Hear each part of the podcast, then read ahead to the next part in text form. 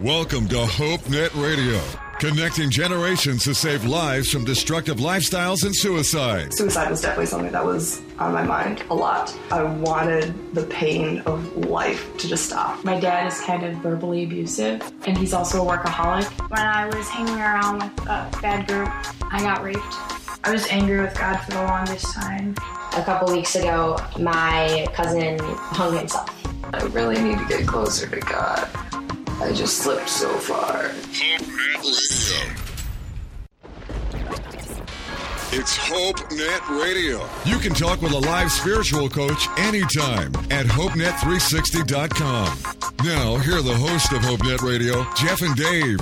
Welcome to HopeNet Radio. We're excited to be with you tonight. We've got some very exciting things we want you to hear, so uh, pull up a chair, sit right next to the radio, turn it up so you can hear it just perfectly, and uh, join in on the conversation. Uh, I want to read some scripture before we start tonight. It comes from Galatians four. It says this, "In the same way, we also, when we were children, were enslaved to the elementary principles of the world. But when the fullness of time had come, God sent forth His Son, born of a woman under the law, to redeem those who were under the law, so that we might receive adoption as sons. And because you are sons, God has set the Spirit of His Son into our hearts, crying, Abba, Father. So you are no longer a slave, but a son." That's very cool. What do you think of those words? When I read those words, Jeff, what comes to your head? Overall gratitude, and it also helps us to frame this picture. Tonight we're talking about adoption. This is National Adoption Awareness Month. And um, so tonight on the show, we're going to be sharing some stories. We've got some guests uh, who are relevant to this issue. They've been through an adoption process, one that's had a brother that was adopted, another one that has been adopted. And um, so maybe that affects you directly. If you want to connect with us on the show, we would love to hear from you. Any questions you have, thoughts, ideas, you can email hope at hope net three sixty dot com. Connect with us on Facebook and Twitter as well. So this is National Adoption Awareness Month. And so hearing that verse, Dave, it just it helps for me to realize that, you know, if you're born into a family and you're you're with your blood mother, blood father, that rel- that whole relationship.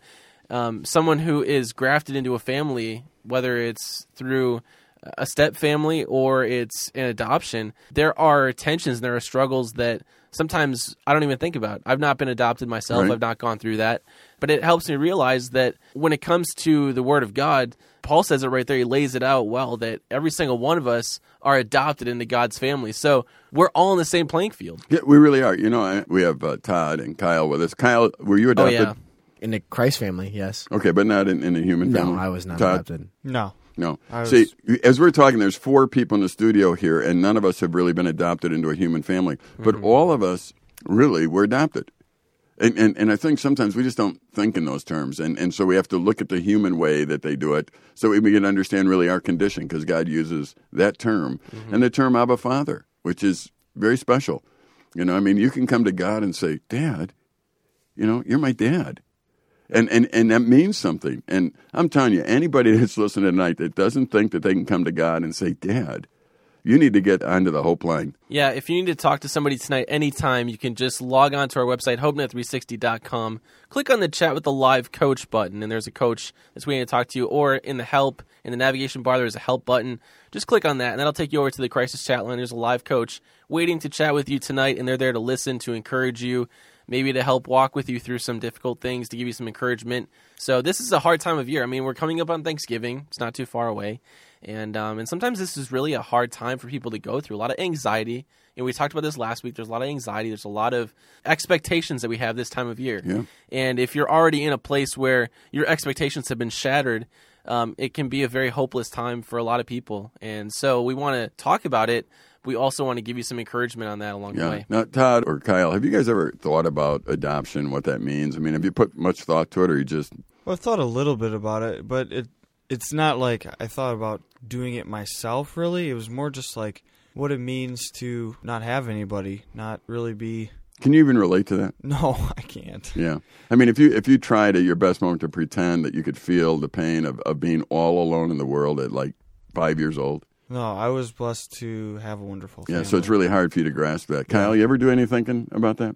I have. And actually, it's funny because I'm right where Todd is. I, I'm blessed to have a family that I... Um, that really loves me, and that I've never really had that alone feeling. So, I mean, there's never been really a time where I've thought, man, I'm so alone, because I, I never really was. I always had people there for me, which I'm I'm blessed. My family has thought about adopting a couple times, and it just it just hasn't ever lined up. We've had a couple orphans stay at our house at different times, and we've we've thought about a couple different things. So definitely adoption has been something that I've thought and prayed a lot about. It's a, it's something that's incredible. No, you know, it's, it's it's really interesting when you start thinking through the adoption thing. A child that needs adoption has no hope and, and no way to make it and no examples in life, nothing. They're all by themselves.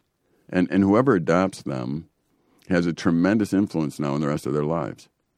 Those who are, are kind of innocent and they're they're they're going to go with the waves of, of whatever happens.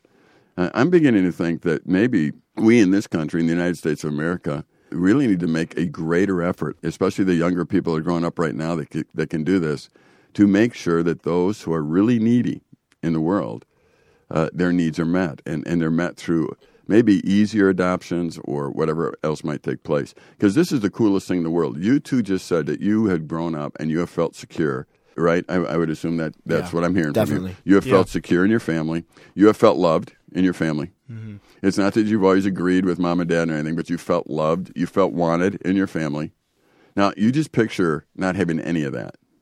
Yeah, it's terrifying. It's yeah. I mean, how do you eat? How do you go do anything in life?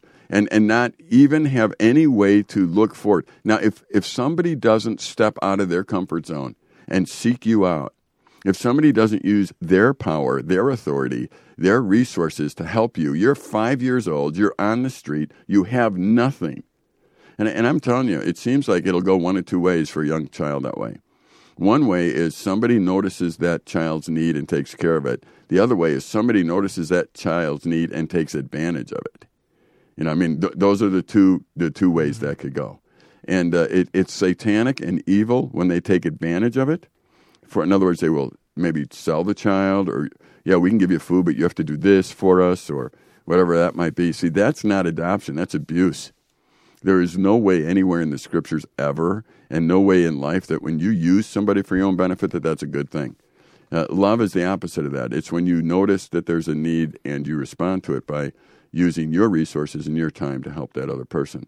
So uh, I, I would just like to be able to set it up, you know, Jeff, in a way where people understand that, um, yes, uh, this this adoption thing that we're talking about and the awareness of, of adoptions is extremely important, not only around the world for physical adoption, but also uh, spiritual adoption, that people need to understand their need and that Satan would love to grab them and use them, and God would love to come and adopt them and care for them, and it's really their choice which direction they want to go.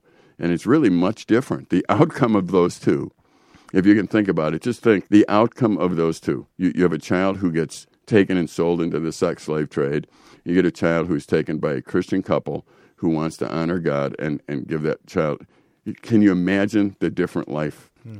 It's amazing. So we want to encourage our listeners, think about adoption. Think about adopting, actually. If you're a believer, you love the Lord Jesus Christ, uh, you know, you think about adopting in this world so that you can share what you have with another child and change their destiny, change their whole life.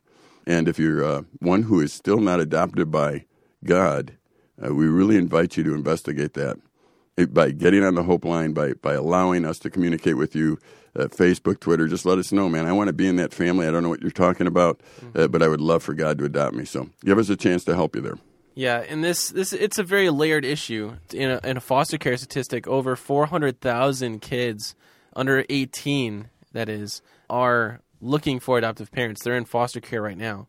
And so there are there are a lot of things that go into this, but just in our own country, we we sometimes think that adoption is a worldwide thing, that, you know, if I'm in America, I should adopt a child from Uganda or maybe from China or some other country. And the reality is, is there are children that are right outside our back door. Even in the Green Bay area, there are hundreds of teenagers that are homeless today. And some of them are in families that are homeless, but they're also living just living on the streets. And I mean, this is all across our nation. There are, there are kids that really do need to be adopted. And um, so this isn't a, a plea to make you feel guilty for not adopting or whatever. It's just a that we want to talk about it. We want to talk and hear about an experience um, that other people have had when it comes to adoption. If they, if you've been touched by adoption, if you've had a story, a past experience with an adoption, maybe one that happened in your family, maybe one that you, you saved up so much money you went forward with it and it didn't even happen. There are stories about this as well, where there are people who go to adopt, and if it's from another country, typically this is where you see that. But the kids that go to be adopted, um, something happens and it totally just negates it.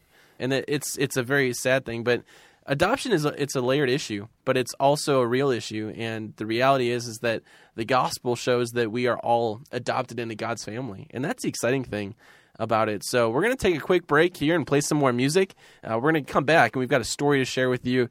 Uh, a young man by the name of James, he's going to share a story about his brother who was adopted. So you're not going to want to go anywhere. Keep it right here on HopeNet Radio tonight. Are you hurting? Stressed out? Need somebody to talk to? Chat with a live spiritual coach anytime at hope net three sixty dot com.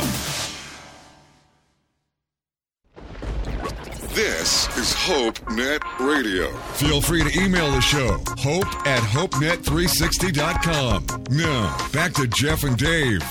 Hey, welcome back to HopeNet Radio tonight in studio. We're talking about adoption, and um, this is the week leading up to National Adoption Day, actually. Next Saturday is National Adoption Day, and this whole month of November is about National Adoption Awareness. Uh, it's, it's a time where we reflect on the need that many children have, not only around the world, but even in America, that are looking for good homes. And um, so tonight, joining us, Dave, Jeff, uh, Kyle and Todd are with us. Uh, we've invited someone to share their story tonight. Tonight in studio, we have James in with us, too, to kind of talk about this. So you can connect with us on Facebook, on Twitter at HopeNet three sixty, or email us anytime during the show, or if you're listening to the podcast at hope at hope net three sixty dot com. So anytime you want to connect with us, you have a question, you have a thought, an idea, maybe you have an experience about an adoption, and uh, you'd like to share that with us, we would love to hear your story and read that on air too. So we're going into the Thanksgiving season, Dave, and this is a time where there are things that we look for in life that we hopefully can reflect on and find things we're thankful for in life. Oh, absolutely. You know, one of the greatest things we can ever be thankful for are the relationships in our lives that have actually helped mold us and make us and, and care for us. And, and each of us in our lives uh, have spent time where we were extremely needy, extremely.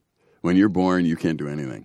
I mean, you need help with everything. Yep. And there have been people who have stepped up and really cared for us. And I tell you, the picture of adoption and, and the idea of adoption is so incredibly big and so incredibly important in the Scriptures um, that I hope that uh, uh, the people that are listening today will, will, will really realize how special adoption is. In fact, I've talked to, to my wife about this. If we could do life all over, we would have adopted kids, I believe. Uh, I think I should have done that. And uh, we didn't. I think I'm at the age where I'm not going to do that right now. Yeah. Uh, but I do think that uh, if I could do everything all over again, uh, I would have done that. I think that was a mistake. Wow. So joining us in studio tonight is James, and I want to welcome you, James, on the show tonight. Thank you for being here. Okay, yeah. Yeah, no problem. Mm-hmm. Now, James, you have a story about adoption in your family, and talk to us a little bit about the adoption that you've experienced in your family and how it's directly impacted you. Well, uh, we adopted my brother from Russia about five years ago, and uh, he was about ten years old, so he's fifteen now. And uh, the year previous to adopting him, he was able to come up for about, uh, I think it was almost two weeks. And uh, it was just kind of like a trial period. I mean, like, just see how it went. And uh, m- my mom was really enjoying it. She looked, she liked it a lot, and um, the group of the other people that we were adopting with really liked it too, so... Uh, we went ahead with the adoption, and for the next year we were raising funds, and uh, and it was it was very expensive, but we could see God's hand out throughout the whole thing. I mean, there's no way we could have done it without Him. So the year after, you know, raising the funds and stuff, we my mom and dad went over to Russia and picked him up, and uh, and you know, there was a lot going on. There's so much yeah. government intervention in it. It's just crazy. I mean, as of now, you can't even adopt from there anymore. Yep. So so how long, start to finish, was the process of just the adoption part of it? It was it was about a year. Okay. Maybe a little bit over. Was that frustrating, how long it took? No. Actually, a lot of people have to wait four, and five years yeah. or more. I, I was thinking, you know, it's interesting because that's perspective then for you. So so that year didn't seem too bad because I, I know we have a friend going uh, actually this Saturday to Africa to pick up his little girl. Mm. And they have been waiting forever. And finally, things started to, to move. And then we had that government shutdown for a while. And, yeah. and that delayed it even more. It was like, are you kidding me? Mm. Um, but it, it was an extremely long process with sometimes very little information on, on what was going on. So it, it is a bit of a grueling experience sometimes. Why does it take so long? Like what like what is any of the process? Like what does that have to do? What is the process, Dan? What do you have to do? What, what Why can't you just r- go to Russia, find somebody that's in an orphanage and say we want to adopt them and take them home? I think the biggest part is uh, money. Uh, the government... It, the foreign governments, they really like to make a lot of money off of this, and our government likes to make a lot of money off of it. So there's a lot of loopholes to, to go through, and each loophole costs thousands of dollars. And, um, you know, when you go over there, a lot of countries don't like you adopting from their country because of their sovereignty, and and uh, they just they don't like their kids going to another country. So they kind of throw their sovereignty around a little bit, like this is our person, and, and you're basically taking them from us kind oh, of thing? Oh, yeah. Did you yeah. feel that way when... when Um, not so much. Be, I mean, for us, it was it was strangely easy. Okay. Strangely. Even though it took you over a year to do that. It, it, yeah. That I mean, thing. In comparison with the difficulties that a lot of people go through, um, we, we had it pretty good. You used the word strange. Was it strangely expensive? It was about fifty-seven, I think, fifty-seven thousand. Wow. Yeah. See, now, that's now, now that's, that's very interesting to me because, again, there's such a need for it. And, and there will be people that probably would love to adopt. But fifty-seven thousand dollars to adopt somebody? Yeah. I mean, that is a huge expense to just start with. Yeah, that's not go- that's not even talking about the expense that you'll have actually. The rest of the life. Them. I mean, oh, that, yeah. that, that's not there, but just the fifty-seven thousand dollars to come up with. And, I would, I'd be willing to guess that your parents probably didn't make this decision based on the dollar amount. No, no. We, my mom felt that it was the right thing to do. She she had like you know this inner desire to adopt and take care of um, you know another child that was you know in need. So, so so your parents actually saw somebody else that was needy, yeah, and said we'll meet the need. Yes, and and and the church got together. I hope they raised funds to help that at all. I mean, other Christian people pitch in a little bit. And, oh yeah, oh, yeah. yeah. See, I mean that's that's how the body works. And what's very interesting it, there is it, when you're all finished. This story is so much like how God treats us. I mean, he had the resources. He saw the need. He met the need. It took a while. I mean, it, you know, it takes patience, all that kind of stuff. There's so many parallels in adoption. I just love teaching adoption in the scriptures because it parallels so much in life that, that you're talking about. I've yet to see a family say, well, we're going to adopt because, you know, we're in it for ourselves. Uh, it, it's got to be for the child that comes. I can't find any other motive that works. Mm-hmm. So, James, how was that for you? Like, you know, when your parents started talking about adopting, what were your first, I mean, what was your first reaction to that? My first reaction was uh, no. I, I didn't want to do it. Do you have other siblings? Yeah, I have four other siblings. I have two older sisters and a younger sister. So that would have that would have created a whole nother, I mean... I grew up with three other siblings in my family, and sometimes that was just hard enough to survive with just them. yeah. Yeah. I mean, I was the only son, so to add another brother into the mix would have, it, well, it did throw things, it threw things off quite a bit. How so? Well, I don't know. My dad looked at me as the only boy, so I was treated a little bit differently. And then to have, you know, another boy in the mix, it was just, it was strange, but it didn't throw things off in like, you know, like having another brother because it was just, it was a different type of experience because, you know, he wasn't quite treated like, you know, the rest of the siblings were just on account of him being adopted. Hmm. So, I mean, in and that way. So did you have, did you have more responsibilities than he did or how did it, I mean, how did it change the dynamics when, so when your brother finally came to America and, and all of that, how did that change things for you? Well, the, the family became a lot more wrapped around Michael and My, that's my brother's name. Mm-hmm. And uh, it was kind of hard for the rest of us because, you know, we had to take uh, we had to take a cut, I guess, in the attention we got from the parents and stuff because they had to focus on almost rebuilding him from childhood. Mm. So were you expecting that? Like, was that something expected? Like when you were going through, like, the process of adoption, like, were you expecting to lose some of that attention or was that kind of a surprise? I was expecting to lose some of it, but not quite to the extent that, that it did. Mm-hmm. It was a lot. Is that kind of like, uh, you know, somebody comes into a church youth group or something, and and uh, they're new and they have needs, and, and those that are in the group kind of get ignored a little bit? Is, is that how you felt? Did you feel like you were ignored at all, ever? Um. Yes. Yep. Yeah. And, and that's not bad. I mean, it's just normal probably, but it's it's it, it, was it really legitimate, or, or or was that self-centeredness on your part, or was it or was it something that was really happening that needed to be corrected, you think? It was something that was really happening. I mean, he, he had a lot of very strong needs that needed to be addressed, and for the rest of us, we our, our needs were, were less. I mean, we grew up in a nice Christian family, right. so so we had a good grounding, but he didn't, so mm. he needed that. Yep.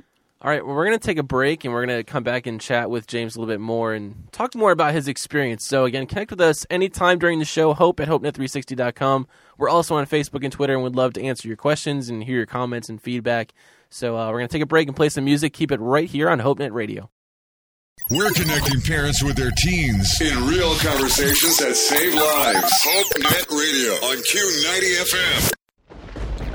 This is HopeNet Radio. Connect with us on Facebook and Twitter. Hashtag H N R. Now, back to Jeff and Dave.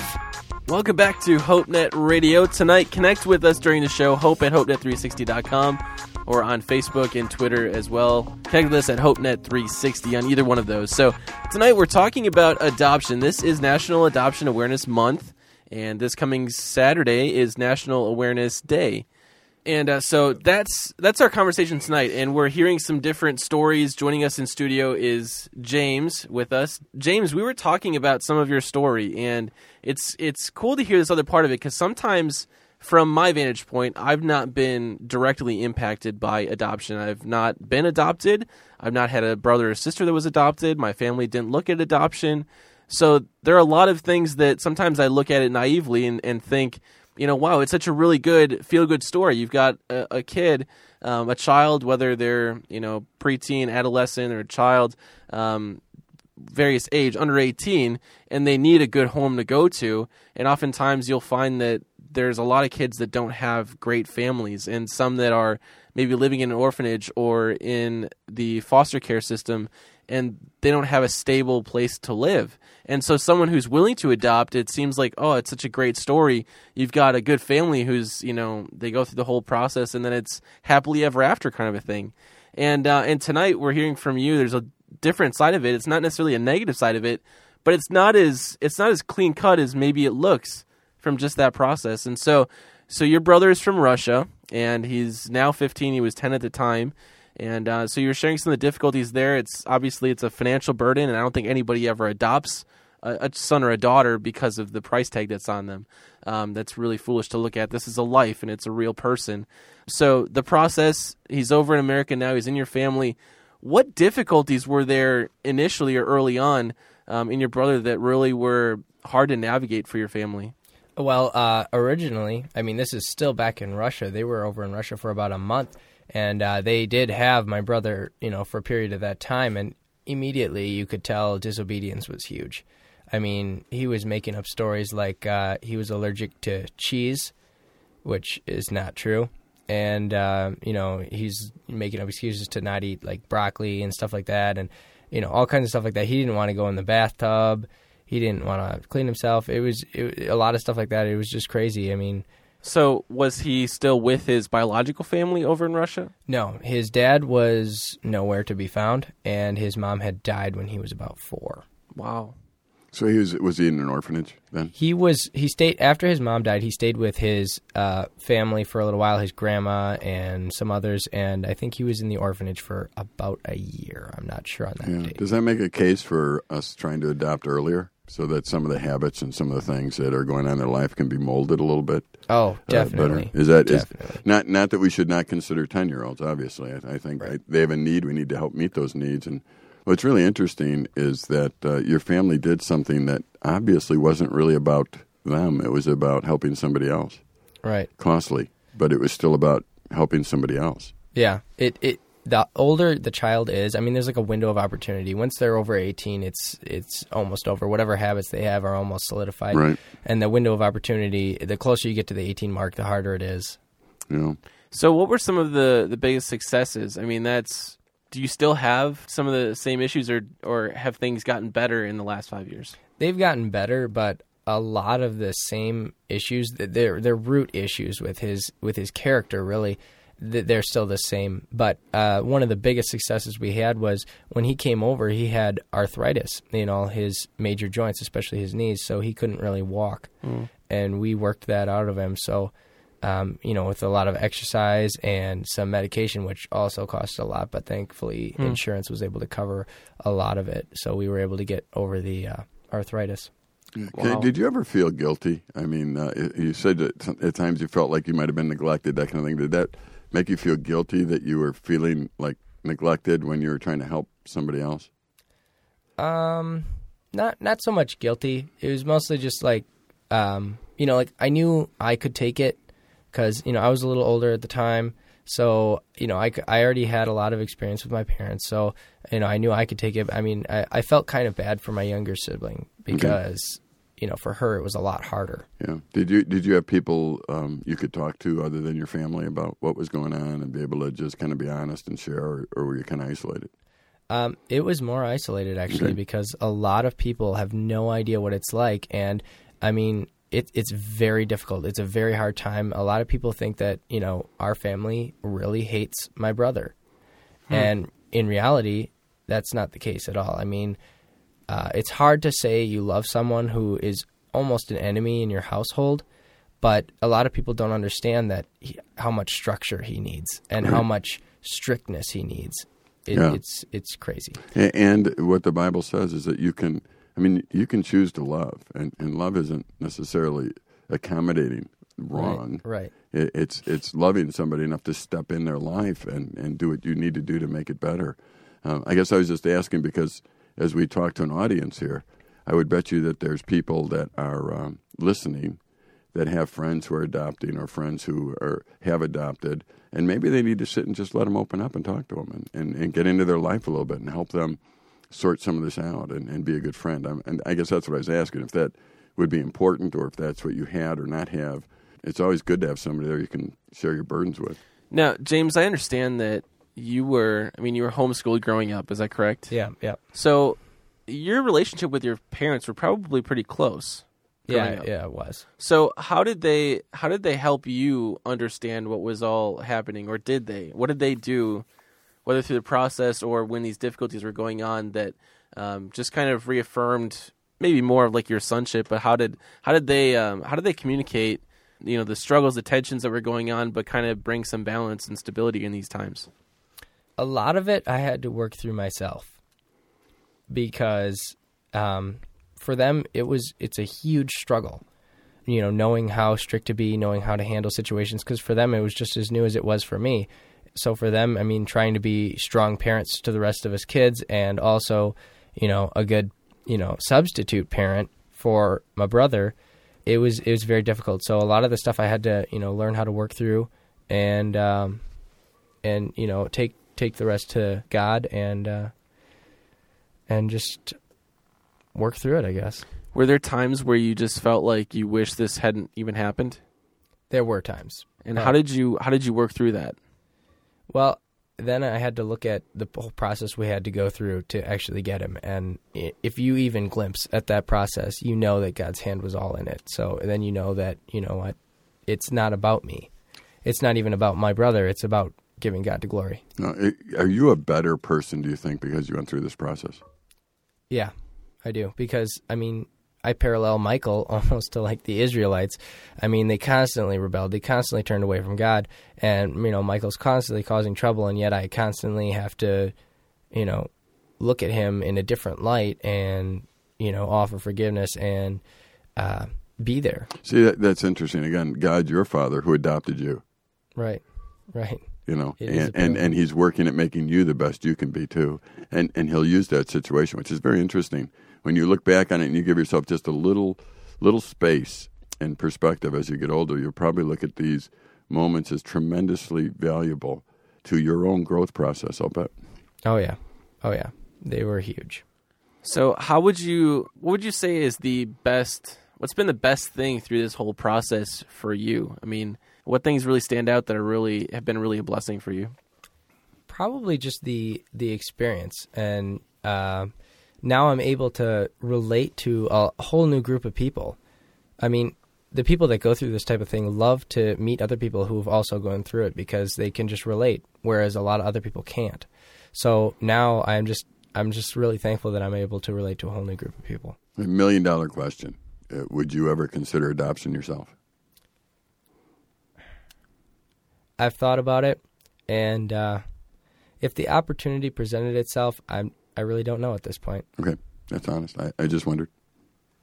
That's cool, and that's a that's probably a good spot to just leave this, and we could go on for, for hours. But I I want to thank you, James, for taking time and sharing your story tonight, because this is such a I think it's such a valuable thing that we understand and not take lightly. You know, we talk about the gospel, we talk about Jesus and what he's done for us, and and the painful process. There's really pain that goes through an adoption process. It's not just a happily ever after story. It's it's really a challenge. So thank you so much for sharing your story on the show tonight. Yeah, no problem. Thank you for letting me. All right, we're going to take a break.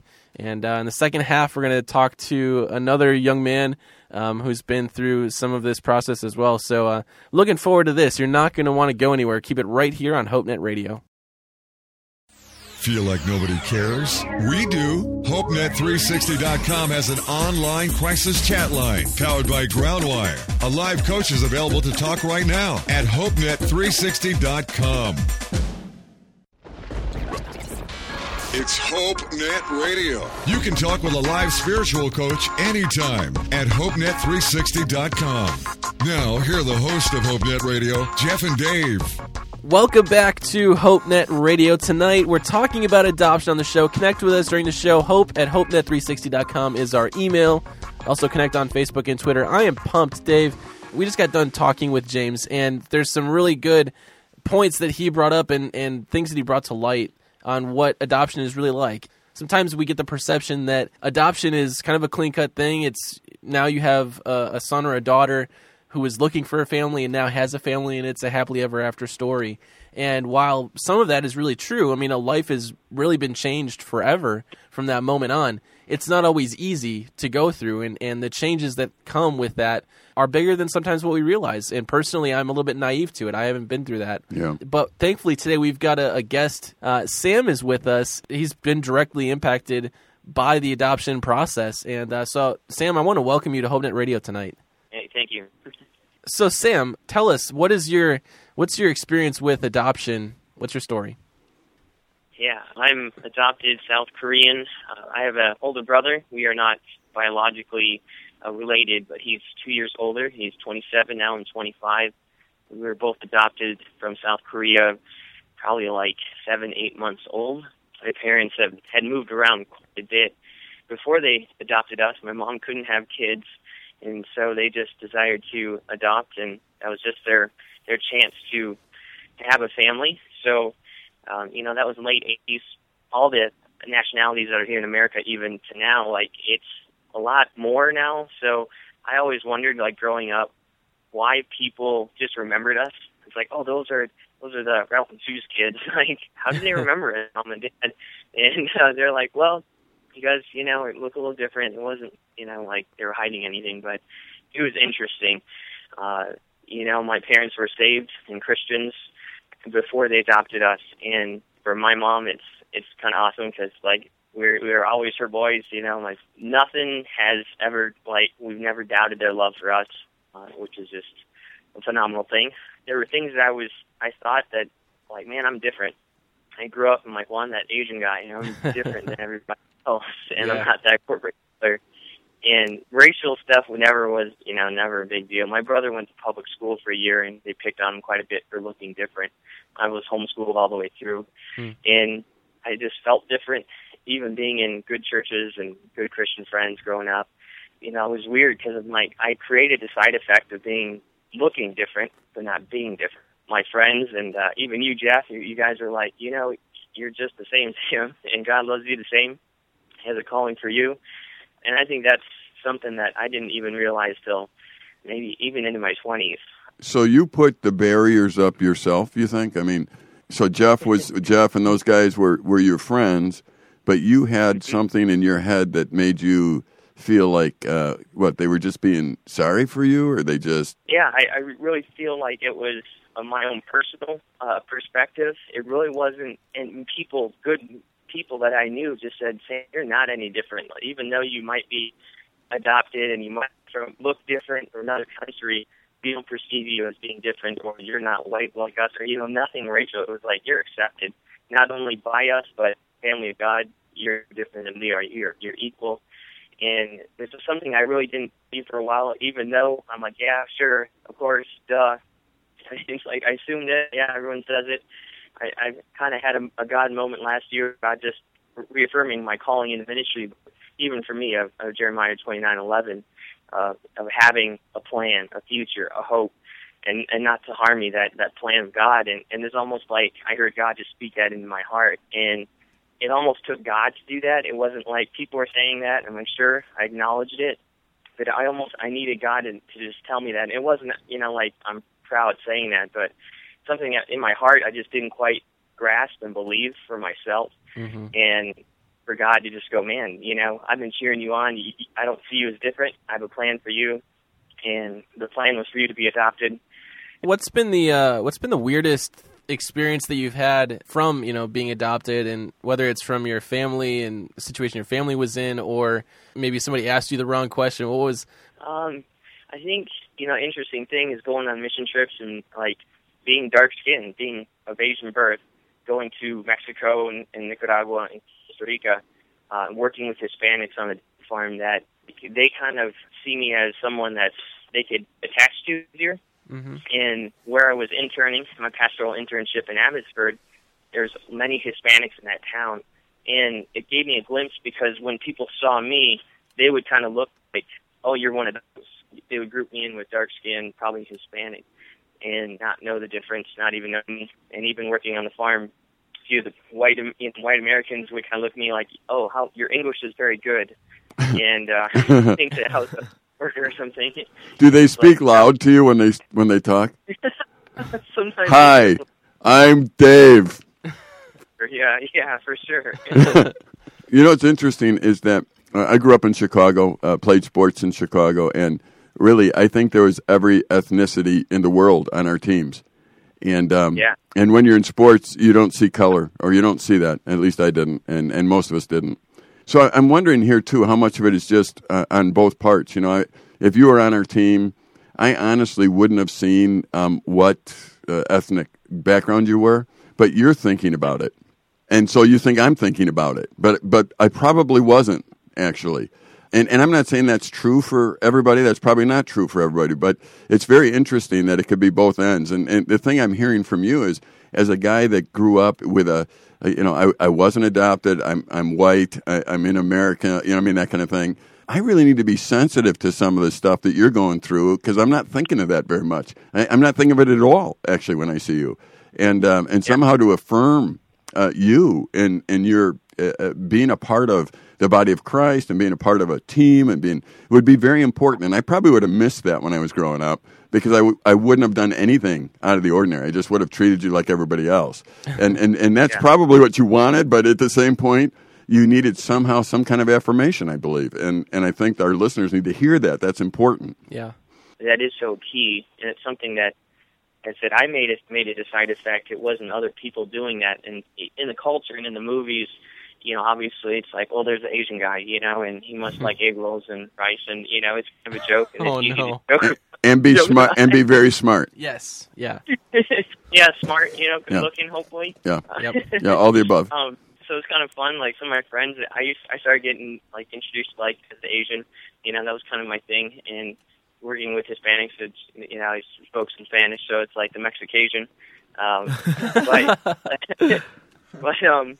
you know, it's like, it, it's definitely something that I, I knew personally that I needed to overcome, and I kept struggling with it, even though I wouldn't admit it, or I didn't even realize it. Good Christian people that said, Sam, you're, you're okay. And they had to keep reminding me of that. One of the most awesome things was I, I got to meet out on the fourth of July celebration. He just looked at me. He had a little, this beautiful little Chinese girl that he adopted, uh, and he just looked at me and said, how can I best parent her? Uh, as as a father, hmm. and uh, you know, that's a privilege for me to never, no one had asked that before, and him to ask me uh, kind of a man-to-man thing, and and just knowing that my parents never hesitated to love us and never hesitated to commit both my brothers to God. And my parents just said, you know, we prayed and said that when it came off the plane, when you could go to the gate and wait in the airport, they, that was the first time they saw us, was coming off the plane, mm. uh, being held by a Korean lady. And the little gift package, they were, we were handed off right there at, at the gate airport, I believe Minneapolis. Wow. And these, these are God's kids, and we get them for a while. We're going to do the best, and parents the best, love them as best we can, like Christ, and hope they choose God. And how has that affected your understanding of God's adoption of you? You know, it kind of, like, I learned more as I got older, the idea of being adopted in the family of God and being adopted by Christian parents. It was just, like, it made more and more sense, and I'm like, man, I get that a little more, like, being adopted, being Gentiles, not Jewish, and, and everything, but uh, being adopted literally, physically, being adopted, knowing my God loved me so much that he gave his son for me to die, and, and you know, it's like, okay, my parents sacrificed time and, and money and adopted me out of love. It was a God thing. Yeah, you know, it's it's kind of uh, strange in a way, but as a, a, a man who grew up, you know, with mom and dad, my bi- biological mom and dad, and I look at uh, someone like yourself and I think, how special. I mean, all your life, you knew that you were wanted and chosen and, and taken by people who want to give you life and, and show you God. And I think, wow, how special is that? You know, and, and I know yeah. that it's perspective in a lot of, I had that too. I mean, yeah. my parents wanted me and that kind of thing, but yeah. but there was something different about those who were adopted. It was like, you're lucky. You get to know for sure that these parents just really wanted you, you know, that kind of thing. Yeah. And and I don't know that you ever thought about that, but actually when I was growing up, I, I thought about that. I thought, well, my parents kind of got stuck with me, whether they like me or not, kind of thing. Your parents didn't get stuck with you. They actually wanted you and, and got you. Yeah. So I, I think that's very cool. I, I don't know if that makes sense or not, but it was kind of what I thought about when I was a kid. Yeah, that's like beyond just being like, well, here's our kid. You know, of course we will love our child, you know, as a parent, but like, yeah, being chosen and, and everything. I've, I've heard from parents that, you know, it's more complicated, more expensive, more, more time-consuming to adopt now. And it's like, it's funny because I'll just smile and say, I, I love adoption. You know, and they kind of look at me like, oh, yeah, you know, Sam's adopted. And um, I, I love meeting parents that are going through the process. Even some I've met that are have kids of their own and still want to adopt. And to me, that, like, just touches my heart. Like, man, I'm like, I'm like, rock on. That's awesome, like, to me, to, to do that. It's just an amazing thing. Do you think that someday you'll adopt? Uh, you know, it's in my heart, too. To me, I, I really am like, I hope this girl wants to adopt a, a child because I really want to. I think it'd be an amazing thing to do, for sure. And I would bet that you would be an amazing adoptive parent because of uh, the experience that you've already had. And I, I guess as an old guy and not even meeting you before, I'm saying, man, I hope you do. I, I hope that someday you adopt a child and and really use the lessons you've learned uh, in life. And I think you'd be a, probably a wonderful father. Uh, I hope so. Well, Sam, uh, we got to take a break. It's just it's cool to hear your story. So thank you, Sam, for being a part of the show tonight. I appreciate it. Thank you. Cool. All right, we're going to take a break and play some more music. Keep it right here on HopeNet Radio tonight. If you're going through something tonight, a live coach is waiting to talk to you at Hope Net three sixty dot com. This is HopeNet Radio. Feel free to email the show, hope at hope net three sixty dot com. Now, back to Jeff and Dave.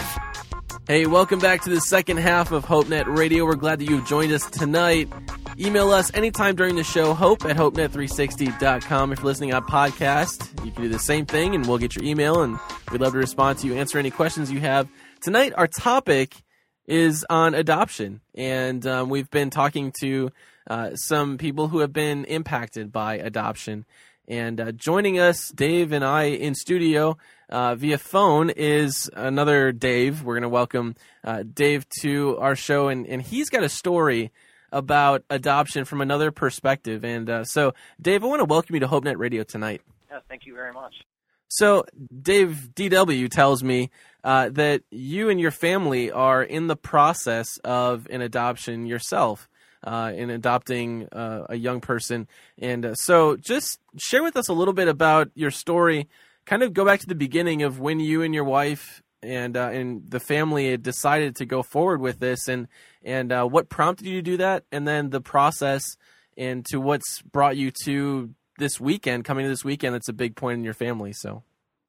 Well, that's a, that's a that's a, a short question, but there's a long answer. So if I go too long, just, sure. just cut me off. Um, for for our family, it started uh, when I first got married uh, to my wife Tracy, who uh, honestly was watching a some kind of a T V special and saw some uh, children in Romania who were in orphanages, and just really it touched her heart. And I remember when you know not being married too long, her saying, you know, one day I'd really like to adopt. And you know, time passed. Time passed for our family. We had a son, we had another son, we had a daughter and a son. And really, to be honest, that was kind of a, at least a thought in my mind, or something that she had talked about that that faded away. Uh, and then about you know two and a half years ago, she brought the topic up again. And I, I can't remember what really kind of brought that resurgence up. I, it might have been maybe just her talking, I think, with some of her friends. And she said, you know, I really still want to adopt a child. And, you know, she started, you know, as, you know, as with the information that's available today, started going crazy on the internet, doing tons of research, what did it look like? And I would be honest to say I was, I was very, um, at the, I don't want to say skeptical, but just, you know, I wasn't really fully on board.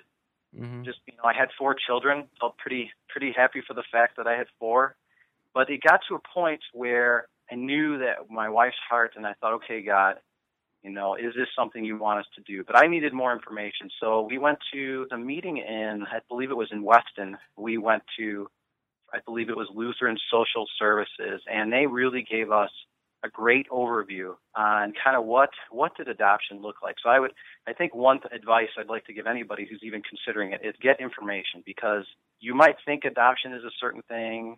You might, you know, there's different ideas we have probably because of movies we've watched, or mm-hmm.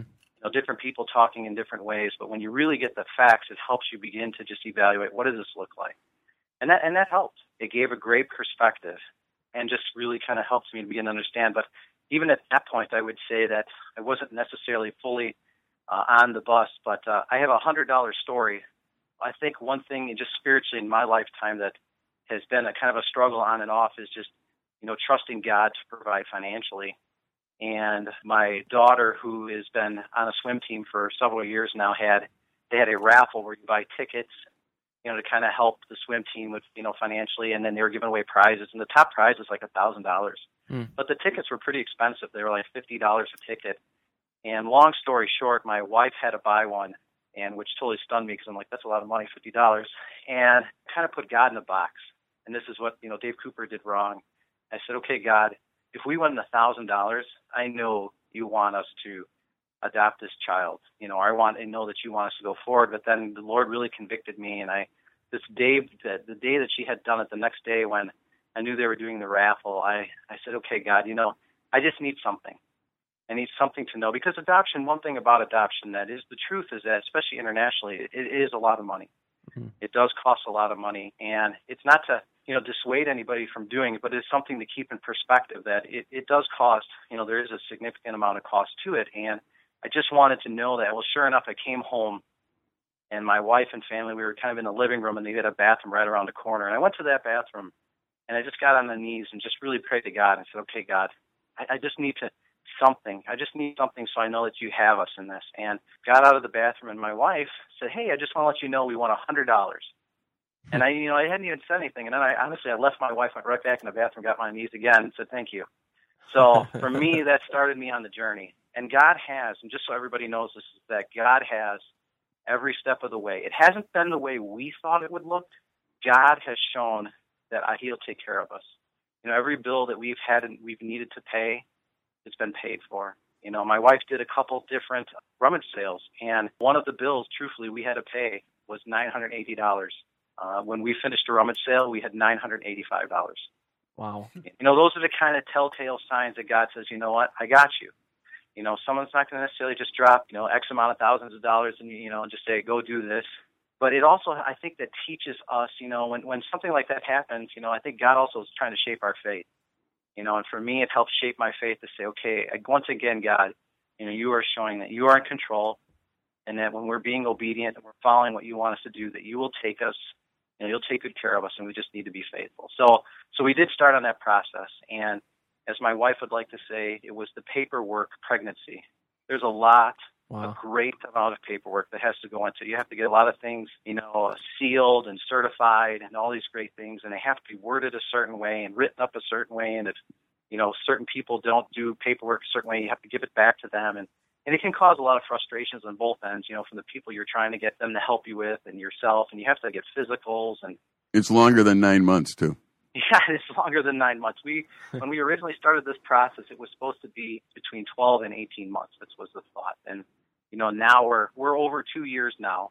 They're actually now telling people if they were going to adopt from Ethiopia, uh, it could be anywhere from three years and on now. Wow. And and I think even for the country of Ethiopia, there's there's probably a different lot of things, but they are actually getting better at making sure that, you know, the children are being taken care of in homes and that the process, I should say, goes better. Yeah. We have all our paperwork done, and we've been waiting and waiting, and that sometimes that can be hard. I think the, the hardest part as a dad, at least from my perspective, was to be praying for, because when we did put our paperwork in, we put in our paperwork for a two to six-year-old little girl.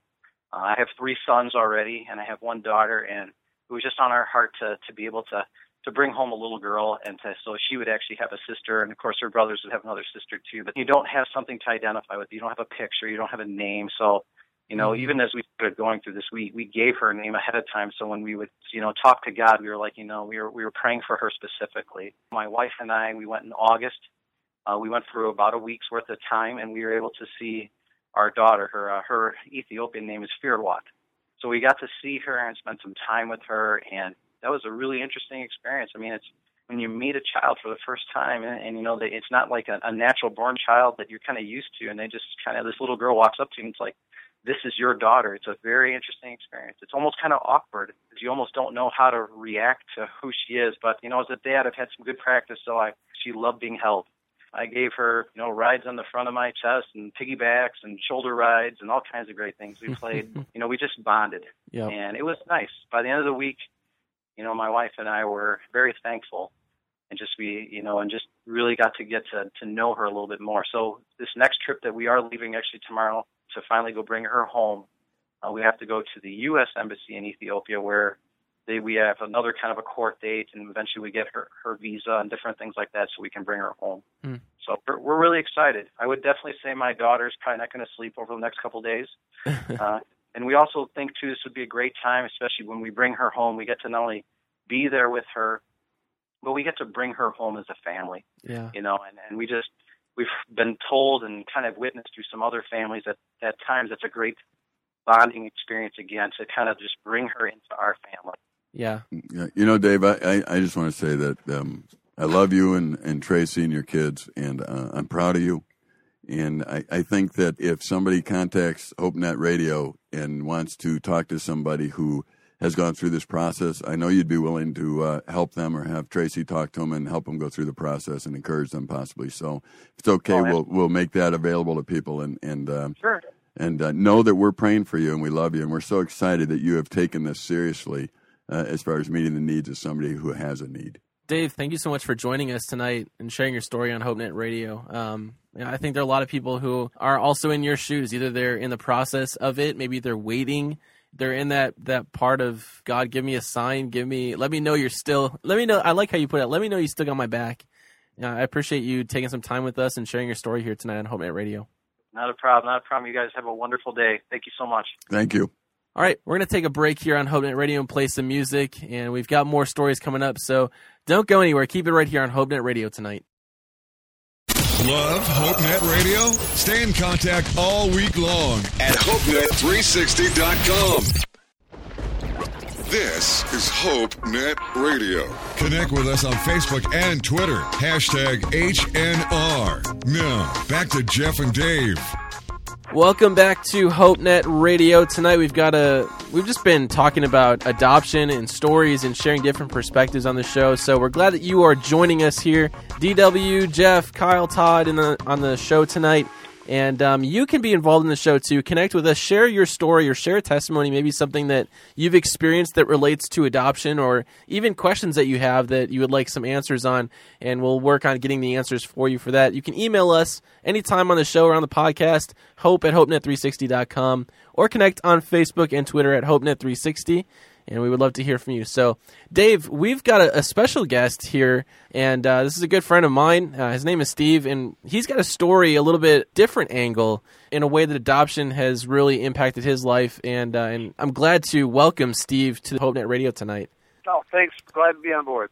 So, Steve, you've you've had an experience, you've got a story, and uh, would just love to share your story with our listeners tonight of your experience with an adoption in your past. Yeah, I um, uh, I was raised up in a religious home that, excuse me, it wasn't a Christian home by any means. And, of course, being part of the sixties and seventies, the free love generation, all that other stuff, I was well into that. Uh, and as a result, uh, while in high school, I had uh, relations with my girlfriend at that time. She became pregnant, and we were faced with a decision then of what to do on that. And this is the whole time that abortions were coming into play. And, of course, we didn't know any better on that. Thank God, to their credit, they chose, they, they were not going to do that. They were from a strong Catholic family. And they chose to instead put the baby up for adoption. So uh, my uh, girlfriend went away to a place on the other side of the state where she was uh, kind of a, a home during the last few months of pregnancy there, and she gave birth to the child. And I never saw the child, but I, I did hear back because, uh, strangely enough, after after this all transpired, my girlfriend and I broke up, and she ended up going out with one of my best friends, whom she eventually married. But anyhow, the baby was born, a little girl, and I never heard back, didn't have a whole lot of contact with her or anyone else. After I became a Christian, I, I actually joined the Navy after high school, spent four years in the service, and while I was in the service, I found Christ. And from that point on, I continued to keep my daughter, whom I didn't know, in prayer, you know, that she would one day come to know Christ as well, too. Uh, about twelve years ago, maybe, I got a phone call from my old girlfriend. She was able to find me through my parents and told me that she had met our now grown-up daughter, and our daughter wanted to meet me and asked me if I would be interested. Hmm. Yeah, I was all over that, uh, you know, just dying to meet her. It, it caused, I, I got to say, it caused some tension, to say the least, in, in my, my own household here with my current wife. Uh, uh, she was just very hard to reconcile that whole thing. But yeah. I, I had told her about this before we ever got married. So, uh, but still, it, it didn't make it real easy for her. But for me, I was just real anxious to meet her. I, I got to meet her. Um, we've uh, had a growing relationship since then. Found out that she had been raised by a very, very nice couple who had also adopted an, another young man. And uh, the main reason she wanted to get in touch with me initially was because now she was married and she has a child, and she there were health questions about her background. She didn't know much about my background, health-wise, family history, or anything like that. She still wanted to meet her birth parent, too, that curiosity level, yeah. Let's go back to high school. And so uh-huh. how old how old were you guys when you were faced with that? Now what? Now what do we do? I was seventeen. She was sixteen. Wow. And so, were you at all part of that decision, or was that... No, actually, I had, I met with the parents, uh, offered to, you know, quit school and to get a job, to get married, and, you know, to go that route. And they they didn't want me to do that. They wanted me to keep on in school. And, and of course, at this time, by this time, actually, that, that we realized that uh, she was pregnant, um, she had already, we'd already broken up. Sure. So uh, it wasn't, getting married was not something she was, she was even thrilled about the idea either. So, so what lessons did you learn? I mean, what now? You're looking at it uh, from your age perspective. You know, I mean, as as an unbeliever, you know, everything was just, you know, eat, drink, and be merry, for tomorrow you die, you know. So the greatest lesson I learned is about having Christ in my life. But but still, I, I mean, the foolishness of uh, going into that kind of a relationship, I don't think I, I really thought of the consequences or anything else, what would be happening with all that. the uh, you know the greatest things I'm, I'm grateful for is you know the opportunity to, to meet her again, and uh, it was a real interesting situation because she was very well known in the area that she lived. She was a news anchor in a local T V network, and uh, she also is a lead singer in a kind of a country pop group. I guess one thing I would say is if you do have a child out there, anyone from the sixties or anyone like that who has a child out there somewhere, don't stop praying for them. Just just keep them in prayer, uh, keep them in your heart. If they want to come back in your life, let them, welcome them, uh, love them. I know that with boys, um, it's less likely than with girls. I know a pastor friend up here in Green Bay who uh, actually has two adopted children himself, uh, a young, uh, a girl and a boy. And uh, as the girl grew older, she wanted to find her birth parents as well, just like mine did. Mm. The son just really didn't have a lot of interest in that. Yeah, um, I'm thinking as you talk, you must be extremely grateful for the fact that the the parents of your girlfriend cherished life and chose life. And and oh, and, absolutely. and and and there are some good things that went on there um, as far as choosing life in the middle of what you might call irresponsibility or whatever else it might be on your part as a young man and, and her part possibly. There, there's something that went right there. People still cherish lives. They made the right decision even though it was hard. They, I guess I'd be encouraging people who might be going through something similar to back off for a moment and, and look at what would be the right decision and do the right thing. If that makes sense. Absolutely. And the other thing, too, is I think it was a, it was a great decision to put the child up for adoption right. uh, through a good organization where the parents had the maturity and the wherewithal to raise that child in a way that she would be well taken care of. Right. I, I, I would shudder to think what would have happened had me and this my old girlfriend had gotten married. And uh, and tried to make it on, you know, being a high, couple of high school dropouts. And, you know, it, it would have been doomed to begin with. It was the best choice for the child, and, and it really worked out well. She was yeah. brought up in a very good family. Yeah, making more mistakes doesn't cure the problem. And uh, once you're exactly. at a point where there's uh, a mistake that's recognized, having the, the courage to do what's right from that point on. And, and, and even you talked about how this was affecting your life later, you think about it, and et cetera.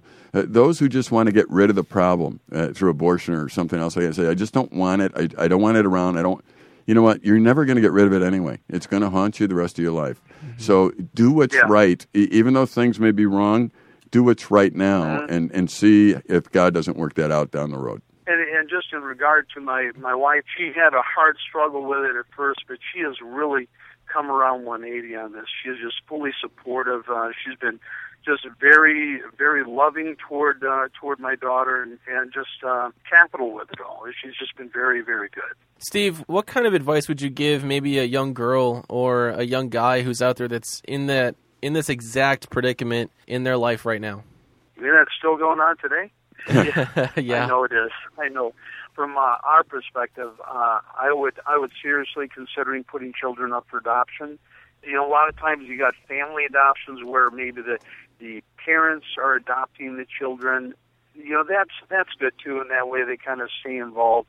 It does put a bit of stress on older parents that way, though. I mm-hmm. I guess I, I if you're dealing with a good Christian organization that screens the adoption parents well, I, I don't have any problem with that. I think it's a great thing. It's a wonderful thing that people have, uh, you know, people are w- willing to take in a child from someone else and to raise them their, as their own in a loving and caring way. I, I think that's a great thing. Mm-hmm. Again, if you're if you're just a kid, you're not going to be able to take care of that child. You haven't got that maturity, and, and you haven't got that financial wherewithal and everything else. You're going to be able to raise them in a way that you would want them to be raised. And plus, you know, you're you're going to be undercutting the rest of your life by entering into that kind of a situation so so early in life. I mean, a, a good thing is if you could somehow keep t- in touch with the adoptive parents, as long as they would allow that, that would be great. Yeah, and sometimes you you're able to have those relationships, and other times, you know, the circumstances and and um,